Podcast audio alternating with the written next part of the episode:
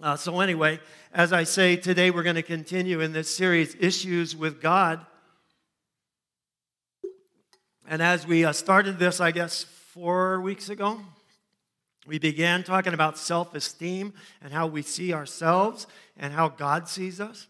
For two weeks, we talked about sexuality and how that is such a powerful motivator in what we do and how we see ourselves and what God's purpose is for sexuality. Today, we're going to be talking about heaven, uh, heaven and God's future, God's vision for us in the future. When I was a little kid, uh, probably nine years old, I went to Disneyland for the first time. We went again probably three years later. Going to Disneyland in those days, for us anyway, was a big deal. It was a huge drive, and uh, my dad, you know, never stayed the night anywhere, so we always had to drive right back. Well, we got as much Disneyland as we could those two times. And I just remember what an influence that had on me. I was completely sucked into the detail and the richness of those worlds that Disney had created around Disneyland uh, I was just, just drawn into it to a really high degree. So much so that whenever we left Disneyland, those two times when I was a kid, I uh, suffered, I was afflicted with what I began to think of as a Disneyland syndrome, meaning this that after being at Disneyland, nothing else measured up. Nothing else measured up. Nothing in my life was as good as that idealized life at Disneyland. Nothing smelled so sweet, and you know this if you've been there. Nothing smelled so sweet as popcorn and freshly made candy on Main Street, right? Come on. Nothing for me when I was a little boy was as thrilling or as awesome as the rocket to the moon, which shows how old I am. They had the rocket to the moon as the big, uh, big adventure.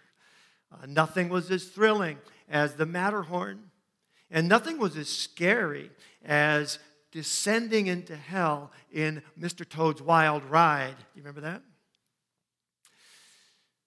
So, all of these things had an influence on me, and I bet they did on you too. They influenced that ideal place, that ideal Disneyland, so manicured, so perfectly put together, so well constructed, it had an influence on the way I looked at life and the way that I would play with my brothers, actually. Uh, when we built a raft to take out on the pond and on the ranch there where I grew up, it was a recreation. We wanted it to be a recreation, not of, you know, Tom Sawyer, the book, but of Tom Sawyer Island at Disneyland. When we built a tree house, we put a trap door in it, we had a railing on it, we put a little cheap telescope on it in imitation of, in recreation of the ideal tree house, the Swiss Family Robinson tree house. You get the idea. So much of what we did was to recreate that ideal place, that Disneyland, that paradise for children. And it really was like a paradise. Now, paradise is an important word, and it's a very particular kind of thing. Paradise, we might think of some of us as maybe an unspoiled island in the South Pacific where you can kind of just kick back and there's fruit you can grab and you never have to really do anything. And that's, that's, that's a good idea. That's a good kind of paradise. But the word actually comes from a Persian word, word paradisa, which actually means a walled in garden, manicured and curated and perfectly constructed garden that might be attached to a palace. It's the kind of place where nature is, is shaped by human hands. It's that kind of paradise. Paradise. That actually is like Disneyland, but it's also, if you listen to Jesus, a little bit like heaven. You'll remember when Jesus was on the cross and he was minutes, maybe hours from his death. But on either side of him were two criminals who were being crucified as well. And one of those criminals was shouting insults at Jesus and was, was de- degrading him, deriding him because Jesus wouldn't get them down from that cross. But the man on the other side of him, the criminal on the other side, saw something different in Jesus, had a different reaction to Jesus.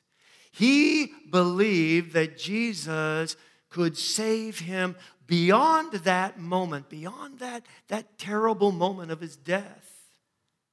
He says to Jesus in that moment, Remember me when you come into your kingdom. He believes, for some reason or another, he believes that Jesus has a kingdom, a place that this man can go when his trial on earth is over. And Jesus says to him, Truly I tell you, really I tell you, without a doubt I tell you, today, he says, today you will be with me in paradisa, in paradise perfectly constructed, perfectly made place of rest and bliss. Heaven. As I say, we're going to be looking at heaven for the next three weeks.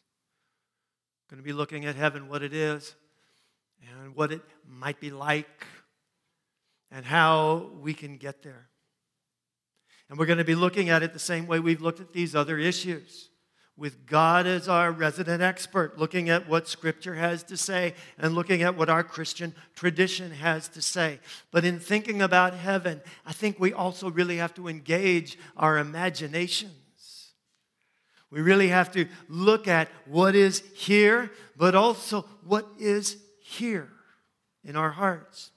C.S. Lewis once said that while reason is the natural organ of truth, imagination is the organ of meaning. And we need both to really be able to get our arms around and then get excited about heaven. And it's really important to get excited about heaven.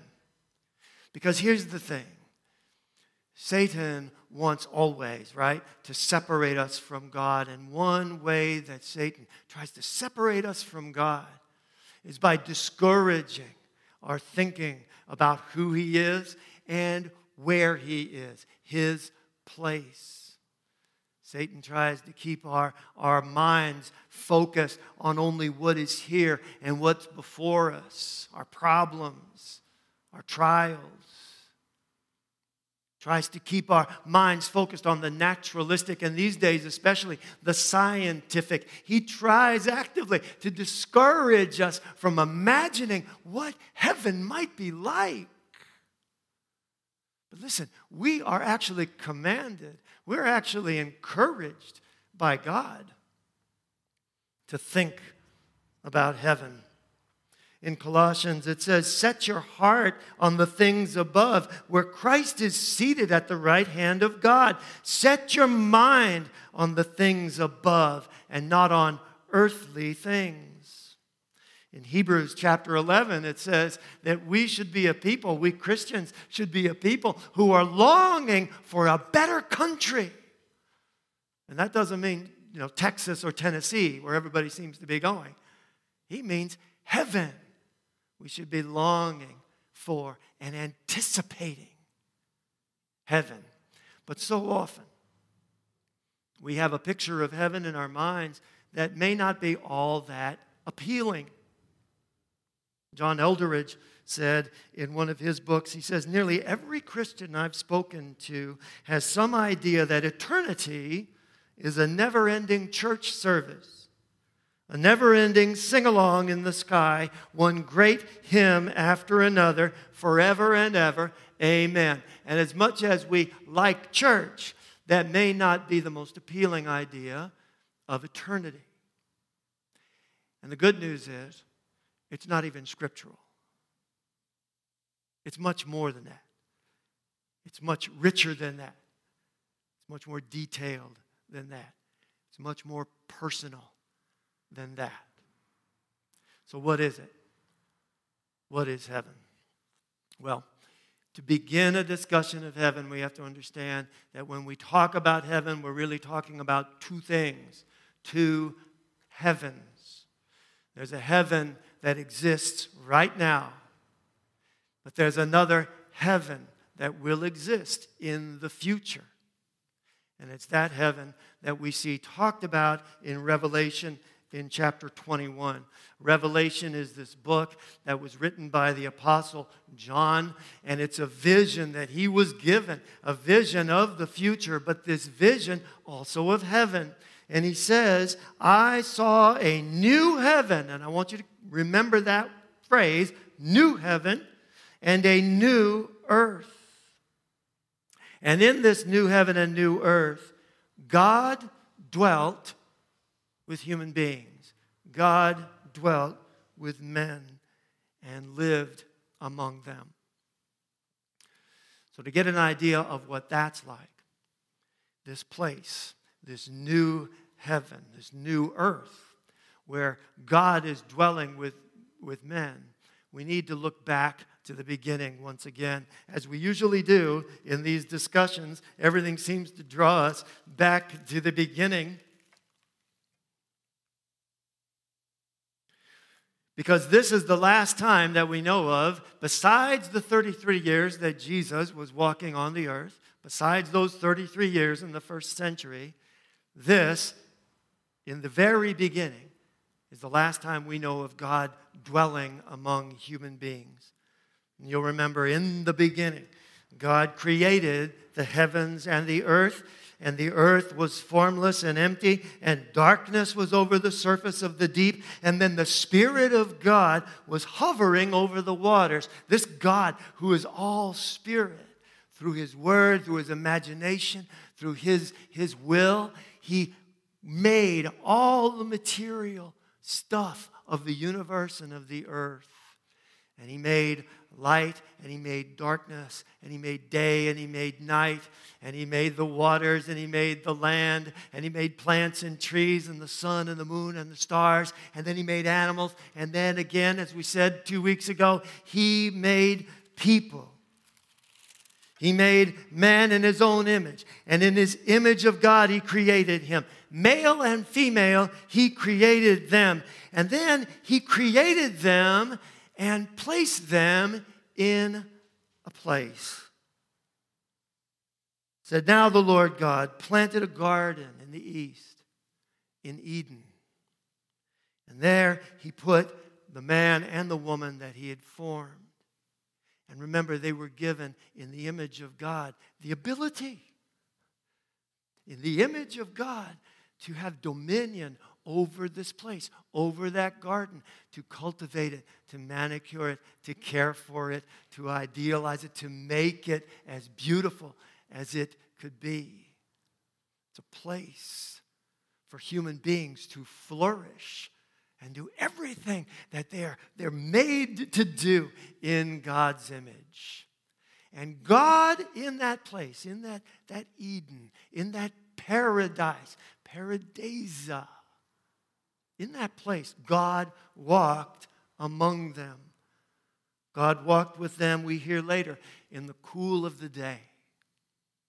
Of course, that paradise was lost, right, by human beings when they rebelled against God, when they decided that they would like to take a try at being gods unto themselves. They rebel against God, they sin, and death and destruction and decay and all of those things come into the earth. And at that time, the people that God had made are unable to go into that garden again. That garden, that perfect paradise, is made inaccessible to them after the fall.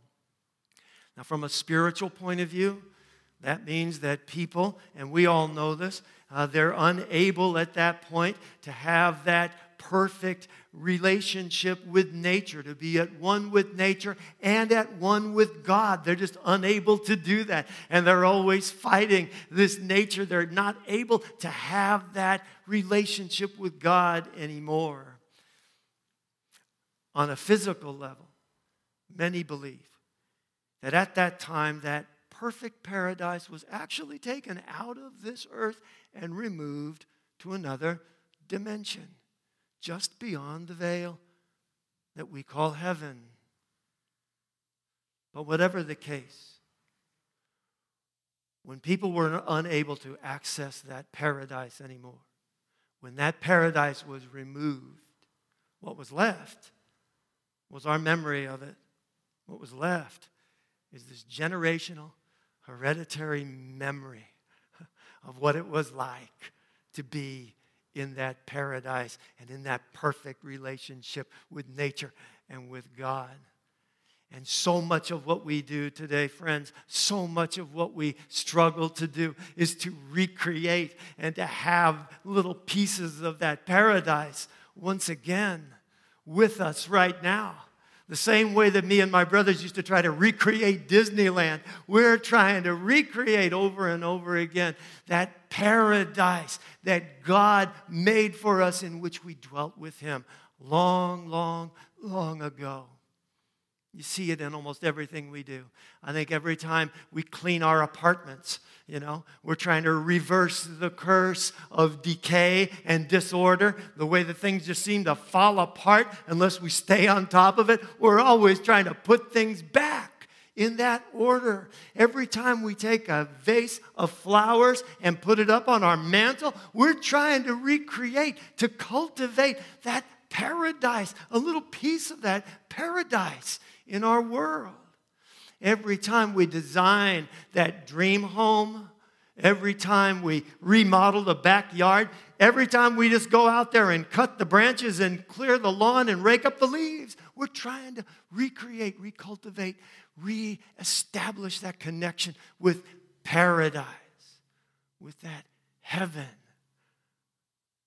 And of course, God, in His common grace, has left indications of that paradise everywhere.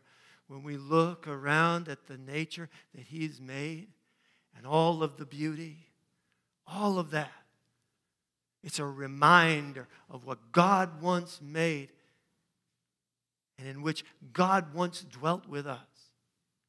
But also, it points to a promise of what God will do again in this new heaven and this new earth. But this new heaven, this new earth, it has a time stamp on it. It's conditional. In Revelation, when John is talking about his vision, he says this I saw this new heaven and this new earth. For, because because the first heaven and the first earth had passed away. Fact is, this new heaven, this new heaven that is actually a new earth, cannot come, cannot be realized until this first earth and the first heaven, the heaven that exists right now, passes away. In the meantime, it is that heaven that all of us here will enter when we are through on this earth, unless Christ comes first. It's that heaven, that present heaven, that heaven now, from which Moses and Elijah came and met with Jesus and Peter and James and John up on the Mount of Transfiguration. Remember, those guys had to be somewhere. That's where they are, and that's where they were, just beyond the veil in that first heaven, right now. It's that heaven to which Jesus bodily ascended 40 days after he was raised from the dead. Remember, as everybody watched, he went up, he went somewhere. That's where he is. It's in that first heaven. It's that first heaven that Stephen, do you remember Stephen, the first martyr, when he was being stoned to death on the streets of Jerusalem? He said, I see heaven parting and I see the Son of Man at the right hand of God. That veil had parted. That's the heaven that he sees. It's that heaven that that man who died next to Jesus on the cross, it's that heaven that he found himself that very day. And it's that first heaven where your grandmother and your grandfather and your father and your mother and all the people that you know and that you love who have died in Christ, that's where they are, waiting for you waiting for you. But not just waiting for you, also waiting with anticipation for the day when this first earth passes away and that first heaven passes away. And then that new heaven which is a new earth, comes into being. And God dwells again among his people. It's that heaven, it's that new earth that we're going to talk about next week. But this week, let's just remember Set your eyes on heaven. Get excited about heaven. And know this when God created heavens and the earth and all that He made, including you and me and all people, made in His image He saw all that and he declared it good. God is not and God will not give up on what he has said is good. God will not destroy this earth. No, God means to renew this earth, redeem this earth, remake this earth in heaven to his glory and to the delight of all those who believe in him. Let's get excited about heaven. Amen.